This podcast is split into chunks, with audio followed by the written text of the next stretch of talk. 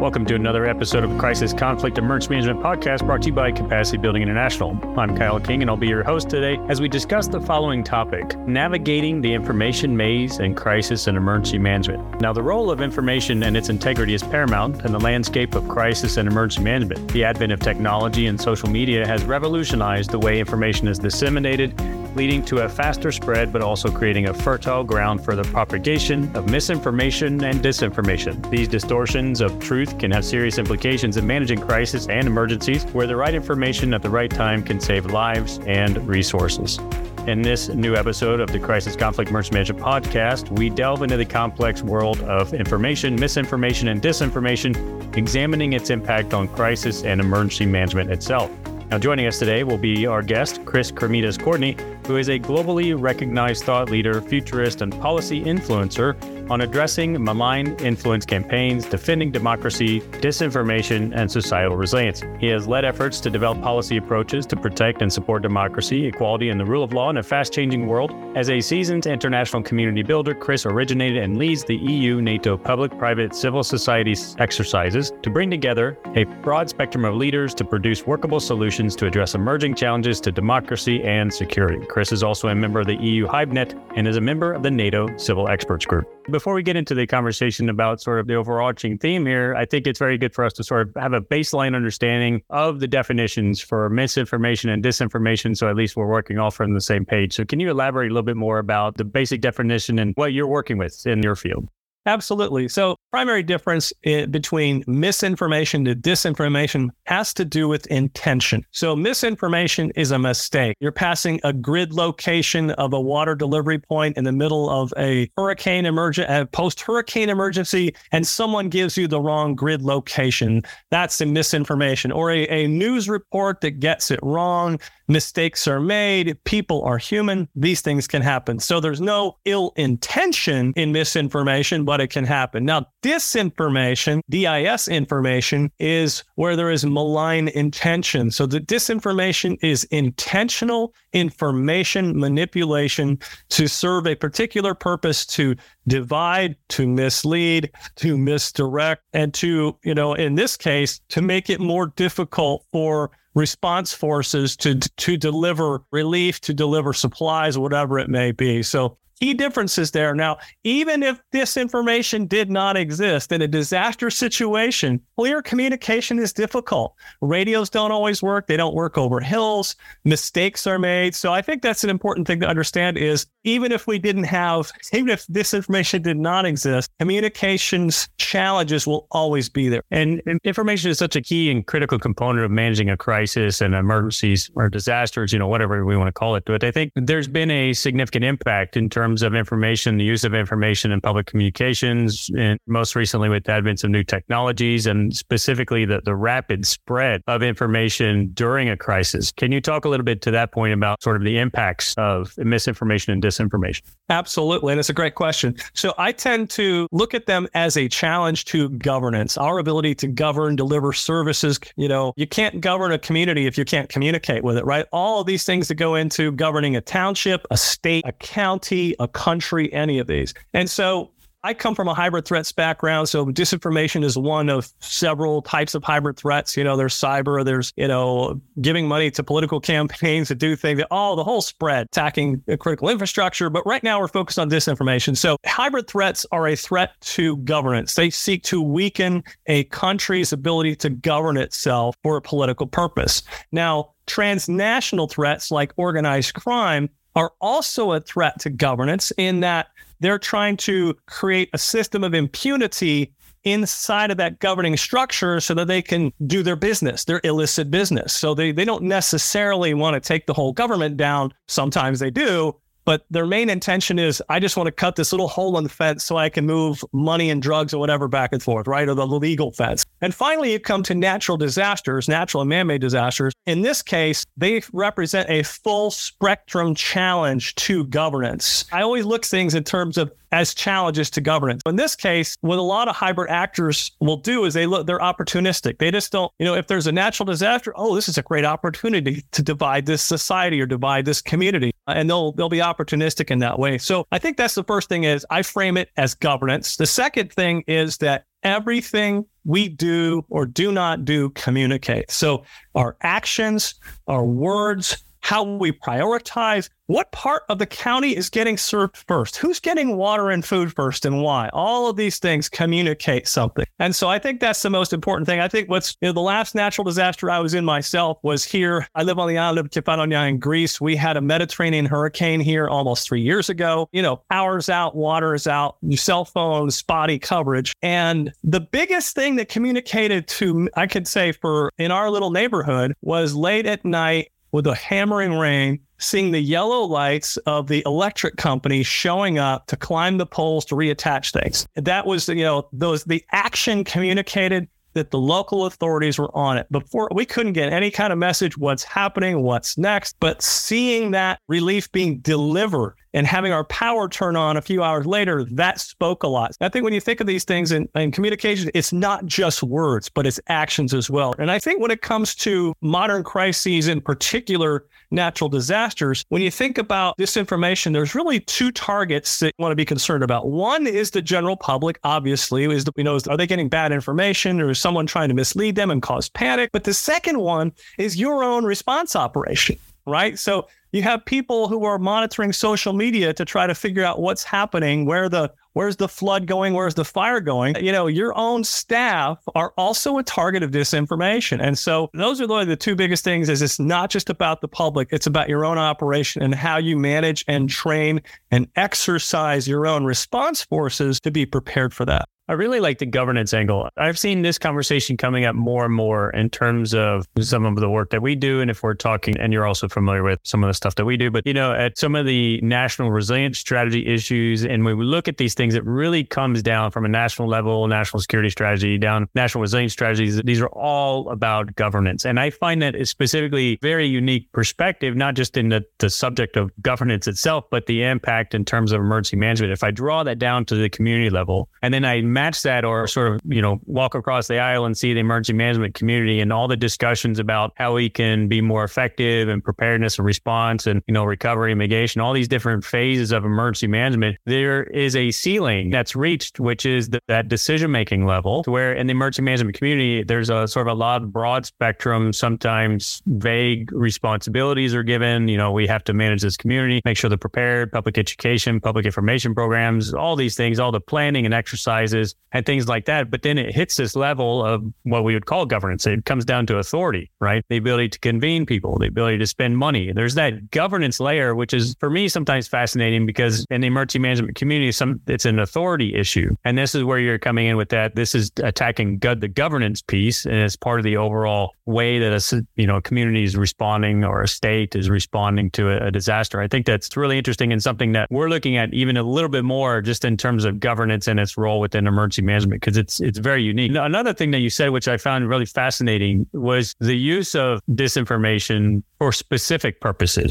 So to carve out your own sort of tunnel in society, so to speak, if I could phrase it that way, and versus sort of undermining a government and trying to overthrow a government. I think uh, a lot of the conversations happening these days are about disinformation, sort of large scale overthrowing governments. When your point about just as a means to an end is very, I think, interesting. When you're working in that response phase and you're working with community and you see these things coming up, I never actually really thought about the fact that somebody's just trying to achieve specific purpose or goal or to misdirect traffic away away from a smuggling route or whatever the case is. Are these some of the things that you have heard of or seen before? Absolutely. So just to be clear, the the ones who are interested in sort of carving out a path of impunity in the governing structures are the organized crime. State malign state actors want to weaken the whole government or divide it or make it more difficult for them to govern. And I think it's useful to talk through a few example scenario, real world examples where we've seen this happen. One is a few years ago in India, in the Kerala region, there was flooding and there was a, something on social media. Someone posted a fake video about there's a very large dam in that region. And they posted a fake video showing that the dam was leaking and about to explode, which it wasn't. But it created such mass panic in the region and put so many people on the road who didn't need to be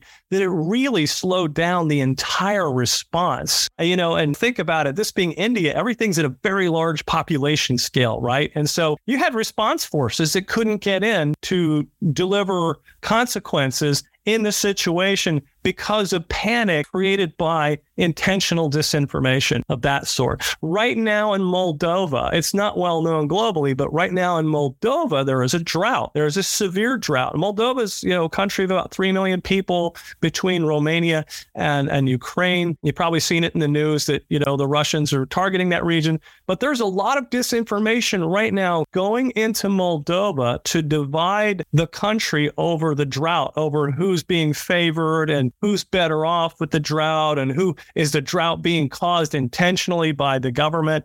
And so you're seeing sort of a, it doesn't always have to be a very fast moving disinfo effort, but there's a disinformation campaign to divide Moldovan society using the drought as a lever. So this is a case of a slow moving natural disaster happening, drought, that is being exploited by a foreign actor. And then, of course, you come to what we all lived through, the global coronavirus pandemic. And we all saw the role that disinformation played there. And not just in terms of, you know, vaccines or crazy things about Bill Gates shooting a chip into your, to track you or any of that stuff. We saw the impact of that. We saw vaccine, we saw people turning down the vaccine from disinformation. And I used to cover that particular anti vax stuff on the measles prior to this. We saw this happen with the measles.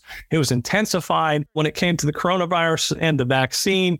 We had people refusing to take prudent measures. In Europe, we had people attacking and firebombing vaccine centers and other places. We even had, and this has happened globally, but mostly in Europe, all the crazy stories about the 5G, you know, all the, the crazy conspiracy theories that were coming out of Russian platforms saying that, you know, you're going to be tracked by some kind of 5G chip. And so, you know, the 5G towers are a threat to you.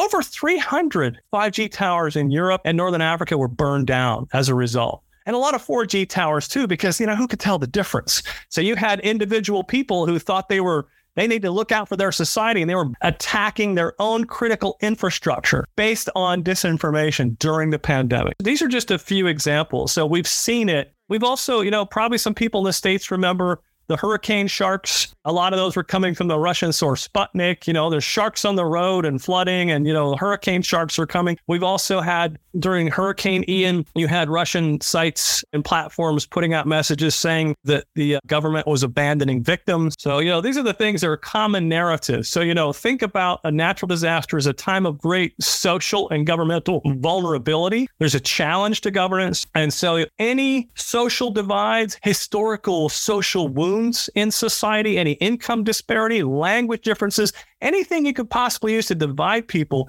can be used in those situations to divide people. With narratives like the response is failing, they're abandoning us, they don't have a plan, they don't care about us, they're prioritizing the, that neighborhood, not our neighborhood. You know, down to very some of the worst ones where people can say, "Oh, the water and food they're bringing you is contaminated. Don't take it." Right there, you see the full spread. No, it's great that you mentioned some of those strategies. I, let's talk a little bit about that because it's fascinating to hear about sort of identifying these things early on. It, it seems like we very much know, like you assess your own community, you very much know where the weaknesses are. So, what are some of the strategies that can be employed to combat misinformation or and disinformation in a crisis? Another great question. I think the first thing is, and this is something that places like Finland and Sweden do very well, and they do this from a federal level, and that is they make a great effort to educate their public about what the emergency plan is. They produce booklets, they have TV commercials. If there's a fire, here's what happens, and here who does what. They made a great effort to educate the public about these things, but I think it's worth going a step further, and that is when you do exercise, we all exercise response, bring citizens in to observe, make them part of it. I think what's important about that is let more citizens see how it works so that when things are happening, they can explain to their friends in the neighborhood, oh, no, no, normally this is what happens. They have to do this and this. Here's why the priority. The other thing is when you do exercise these scenarios, exercise misinformation and disinformation being part of your challenge. Don't wait until the crisis to face that challenge. You need to have a red team who knows how have disinfo experts who knows how to kind of create some nasty problems for you. Because if you exert, you know, if, if you make an effort to understand what are the potential messages and narratives, as you said rightly, they're pretty predictable in most communities. We know where the societal divides are. That's what they'll aim at. That's what disinfo actors will aim at. And so I think include citizens in the exercises, include disinformation and confusing misinformation in the exercise to force your staffs to work through those. I think make disinformation ec- experts part of the process. There's another thing at Friends of Europe, where I'm a senior fellow, we've been conducting the EU NATO private sector uh, hybrid and resilience exercises for a few years now. And one thing we came up with in 2021 was the idea of information first responders. So we all know what first responders are for fire, for medical, for everything, but we came up with the concept of information first responders. So these are local leaders, informal leaders. Maybe they're the maybe they're the coach of the soccer team in the village that everyone knows and admires, whoever. But you take individuals who already have a standing in local communities and you work with them, you make them part of your information plan. So you include them in your exercises if they, you know if they can make it. They're usually busy people. You make them part of your communications plan so that when you're putting out certain key messages that those local information first responders are part of the information response. Now here's why that's important. There's something called the edelman trust barometer. They put out a they do a global study every year on who's who in society do we trust? Private sector government local national the whole bit. And year after year they tell us that the closer to where people live you go, the more likely they are to trust that person, be it their mayor, be it their city manager, but more importantly, be it their informal leader in the neighborhood who's always out fixing things, right? So it's not just official leaders, but informal leaders. And so the you know I, I did an article a few years ago called all resilience is local where i talked a bit about this. And i think that's where it's really important. These information first responders if you can get a system of them in every township county whatnot make them part of your plan. These are people they know. They're more likely to believe them. It makes it a lot easier to debunk disinformation when it's someone they know personally versus hearing it on the radio. You still need to put it on the radio but having those information first responders is a very important aspect. And what happened after 2021 was in 2022, we actually had information first responders during the pandemic in Sweden and Italy and a few other places who were actually serving as information first responders to great effect. That's actually pretty fascinating. So, three sort of recommendations or key takeaways from this are that enhance your transparency, you know, invite people into your your exercises, let them see what's going on, especially the local communities. You know, red team you know, play. We, as we all know, sort of the, the, we know the divides in our communities. Play against those in an exercise and actually red team it, and then, of course, local leaders, community leaders, or I, I think we can never escape that. Now, I was in a country which I will not name, but where I was part of a larger regional response, and the local communities. Long story short, local community leaders, religious leaders had absolutely the authority as opposed to somebody from outside their community. And it was so self, it was so self, it was so evident that it was unbelievable. And that was a real realization for me many, many years ago that community leaders at a local level are just basically a key to getting access to that community and, and for people to believe you. I, I want to um, sort of unpack something really quick, which is about the quality of disinformation. So if we we've taken these steps to be transparent. We invite people in. Public perceptions, transparency is always good. Bring them in to look at the exercise and how the decision making process works. And then we red team that would you know trying to create a scenario where playing against our own divides in our communities. A lot of that sort of disinformation we've seen has been sort of, in my words, comical. right? So it seems just a little bit not believable, and it's not really that great, and it sort of seems to be playing on some some narratives that people follow, but also easily discernible from actual reality. So as the quality of information or the quality of disinformation gets better, is this going to be a concern? Like this look, especially with all the AI technologies and videos and voiceovers and, and all these things like that, that we could, you know, really face a critical issue in the future, discerning between truth and, you know, disinformation. Absolutely. And done a lot of work on that in the last year, how we're moving from a post truth world into a post reality world. Uh, with generative, uh, generative AI, with something called conversational AI, which will be an AI that can sort of talk to you and get to know you and learn how to convince you personally, you know, to an extent that each person is living in their own miniature Truman show. Well, that's a whole nother discussion we'll need to have. But I think in terms of uh, disaster response, the sure a lot of disinformation narratives and videos and things you see they're silly they're cheap we don't believe them but a few people do. And that's the other thing. I think although there's two things here. One is, you know, just because we think it's ridiculous doesn't mean a two to 3% of, of your population do, isn't going to buy it. And it doesn't take a lot of people, it doesn't take an awful lot of people to be convinced to disrupt your response right? You know, think about trying to fall asleep in a room with a mosquito. It's a little small thing, but it's buzzing around the room. So, or, you know, the little thing you put in a can of paint to stir it when you shake it, you know, it doesn't take a lot of a lot of people to be convinced to have a larger impact. You don't need a majority of people believing these narratives for them to have an impact. So that's one thing. Secondly, is yes, there is an increasing sophistication, and the most believable disinformation has an element of truth in it, right? So it's not a complete fabrication, but just enough of a manipulation to maybe make the population say, I don't know if I believe that. I'm not sure I believe what they're saying. So I think that's one thing. I also want to expand on some things I said earlier. And I think a great example for transparency is the country of Taiwan. So what they do is they take their biggest critics and bring them into the meeting. They take the people who are most likely to stir things up against the local government and they make them part of the process. They bring them in. Well, here, let come be a part of it. See what we're doing. Here's what we're doing. We're not hiding anything. They're very transparent. And because of that, they have a higher level of citizen satisfaction with political decisions on everything from parking to what happens with your data that gets taken for contact tracing, everything. So I think transparency is a big one. But take your local, you know who your local critics are, who's going to be the most critical in response, invite them to the exercise, make them part of it, right? So now they are seeing what's happening in there. Now, a lot of people listening might say, oh, Chris, I don't think that's a good idea.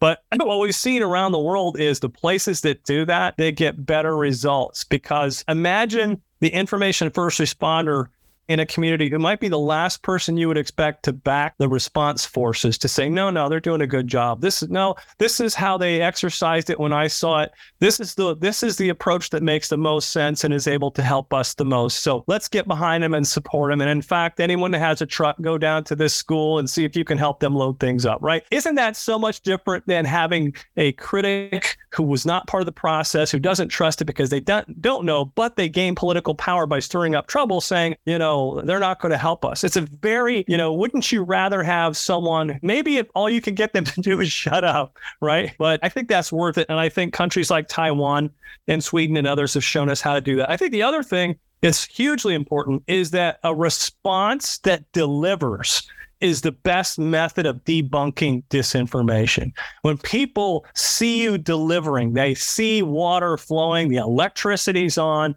there's someone there going around checking on houses to check for injured, right? People see what they see with their own eyes in action is the best way to debunk it. And I think one other there's a number of things, you know, this is a whole there's a whole training series you do with crews and whatnot. But if you are a let's say you're the spokesman or spokesperson for your response and you're speaking to the media, what you don't ever want to do is don't repeat the disinformation narrative while you're debunking it. Say, well, you've been hearing rumors that the dam's about to break, and then the camera cuts off. You know, well, that isn't true. You want to give very positive responses. For example, if there's a disinformation narrative that the water is contaminated, you don't repeat the disinformation narrative. You say, we test the water daily. It's clean. If that changes, we'll let you know. Now, make sure you're testing the water, right? But you give a clear, plain, yes, we're testing the water every day. Yes, it's clean. If that changes, we'll let you know. Next question, right?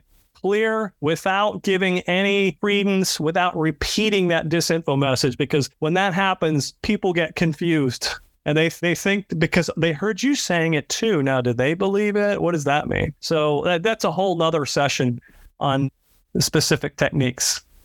I mean, I think it's a valid point. Thanks for clarifying that because I mean, it's it's an issue of public trust, right? so if you say you're going to respond, you need to respond and and do so accordingly. Otherwise, you lose public trust. And it doesn't take, you know, what was the expression years ago when I was in emergency services? But it takes like decades to build trust, and then like you can lose it. And that's I think something that we all have to continually deal with. And if you're going to do the things like test the water, and I, I think of Flint, Michigan, and other places, like, you know, you really need to be testing the water. You just can't show up and like drink from a faucet and be like, it's okay. You know, you have to actually be like performing these things. Obviously, that's the, the foundation of trust is to do what you say you're going to do, especially and most importantly, you know, as part of government and, and this governance conversation we're having. And, but I think the, the community engagement is just incredibly important because and I think specifically in this field of misinformation, disinformation, because of the fact that when we look at it from a national level, that seems a little bit too far away, seems hyper political. But when you bring it down to a community level, like this is your environment, these are the people you're living with, and this is the community you're living with, eh, living in. And so I think that there's a the only way to mitigate sort of the rapid spread of disinformation is by active community engagement. I, what are your thoughts on that? That seems to be, at least for me, one of the, the best mitigation strategies. I think you're right on target because if you are not actively communicating, and, and, I'm not talking during the crisis, this is during the year. If you're not actively communicating with them, first of all, they aren't going to know who you are. Who's that again? Is that Kyle from the fire department? You know, so I think there needs to be a familiarity in the neighborhood, both with the authorities and the information first responders. And I think also during a crisis, if you do not communicate with your public, someone else will other people will. The root people, because, you know, in crisis or otherwise, two things happen. One is this psychological dynamic called cognitive closure, where people want to, they want, they have a, and this is built into our brains from the time we were, you know, living in caves right? As a survival technique, we need to have some kind of closure on what's happening. We're going to seek a simple, comfortable answer. If someone else is giving that to the public and it's not you, that's a problem because once they seize on it, it's difficult to get them to believe something else. So I think that is information first responders and authorities get out there first, be clear. Don't just be the face that shows up in crisis, be the face they know already or the voice they know already. That's important. The second thing is you are going to have, if you don't get out in front of it, you're going to have people who gain personal social status and power by making up stories or by holding themselves out as an authority when they are not. And so, again, once that happens, it's difficult to put the toothpaste back in the tube, which is why be out front, always be communicating. Everything you do communicates. But I think the challenge is in situations where the power is out, right? Think of how difficult that is to communicate when there's no electricity, where mobile service is down, right?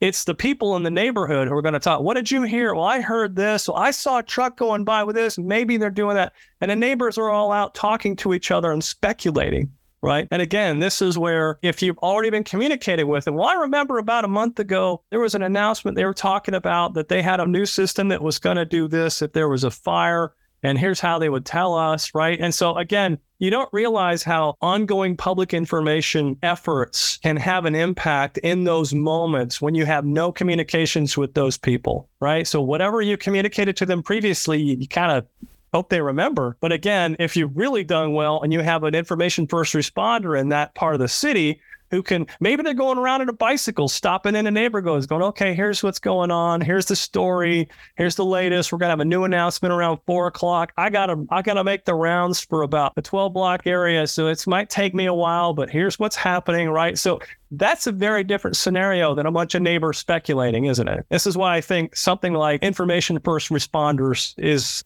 I think it's a pretty easy one to pull off. No, I completely agree. It's a it's a novel idea and at least in terms of addressing a uh, new and current challenges that we're facing on the information space. One of the things I, I wanted to, to circle back to real quick, because it just popped into my mind, was the ability to quantify disinformation impacts. And so you had mentioned like 300 cell phone towers, you know, because people had went out and destroyed them and sort of eradicated their own communication capability. But are we able to easily quantify the impact of disinformation? Very difficult. There are a lot of people trying to do that. And there are a lot of academics trying to do that.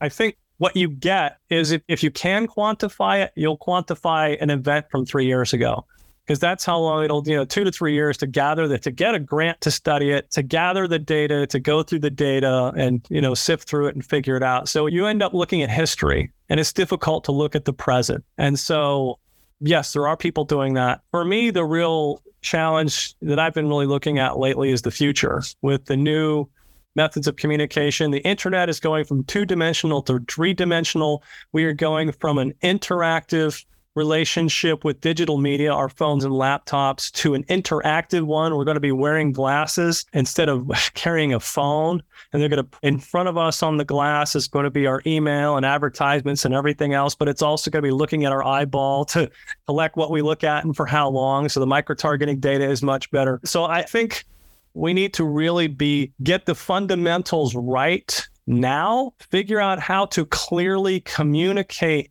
now, and like I said, even without disinformation, communicating clearly to the public and getting your own staff not to believe the first spot report they hear and learning, you know, be tough on exercising how you confirm these things before you're going to launch uh, four trucks full of, of precious water out to a particular location or whatever it may be. You want to get used to confirming that uh, because a lot of the data there, you know, there's so many contractors coming around now everywhere selling us these platforms. Oh, we're going to look at all the the social media and and what and chatter. We're going to tell you what's happening so you can respond. It's like, yeah, but all of that is what's being manipulated by malign actors and just and sometimes just just by people who are are mischievous who just want to mess with the system like the kid you know like they, it's the modern version of the kid who calls in the bomb threat to school so you know i think we have to get the fundamentals right we have to ensure that our response staffs and coordinating staffs are very well versed and train extra hard on confirming information you know and not just sort of taking things and running with them. Of course in in the moment during crisis that's the time to be we always say that's the time to be calm the time to take a breath get it right you're going to get it fast and right. But if you sacrifice getting it right for getting it fast, this is where you can let disinformation have a great impact on your operation. Yeah, thanks for that. And I think also that the there's an ability to quantify even say a hyper local level. I mean, if you're sending out a response or sending supplies and, and a local militia or whatever, you know, blocks your, your main supply route or they confiscate mm-hmm. supplies because they think it should be going somewhere else because they don't believe your response plan is appropriate based on whatever equities in the community or whatever the case is in terms of, you know, they feel like they're not being served or they're not part of the, their needs aren't being addressed. And so that's where you know even locally you can quantify these things either through a delayed response stolen goods materials whatever the case is additional friction points in your response that you're having to deal with. And that's additional time effort and other you know sort of issues that we have to contend with it's it's a super fascinating discussion, and you know we could probably go on much longer about that. But I think one of the things that we you brought up is the information first responders and some of the work that you're doing. If we wanted to find out more about that, and you know where can we find the work that you're doing? How can people get in touch with you if they're interested in some of these concepts or enhancing their community resilience by becoming better at information management, public communications? How can we reach you? Well, thanks. It's been great to be with you. And yeah, and those those instances you did mention, yeah, at a local level, I think you can't quantify, but you've got to set aside resources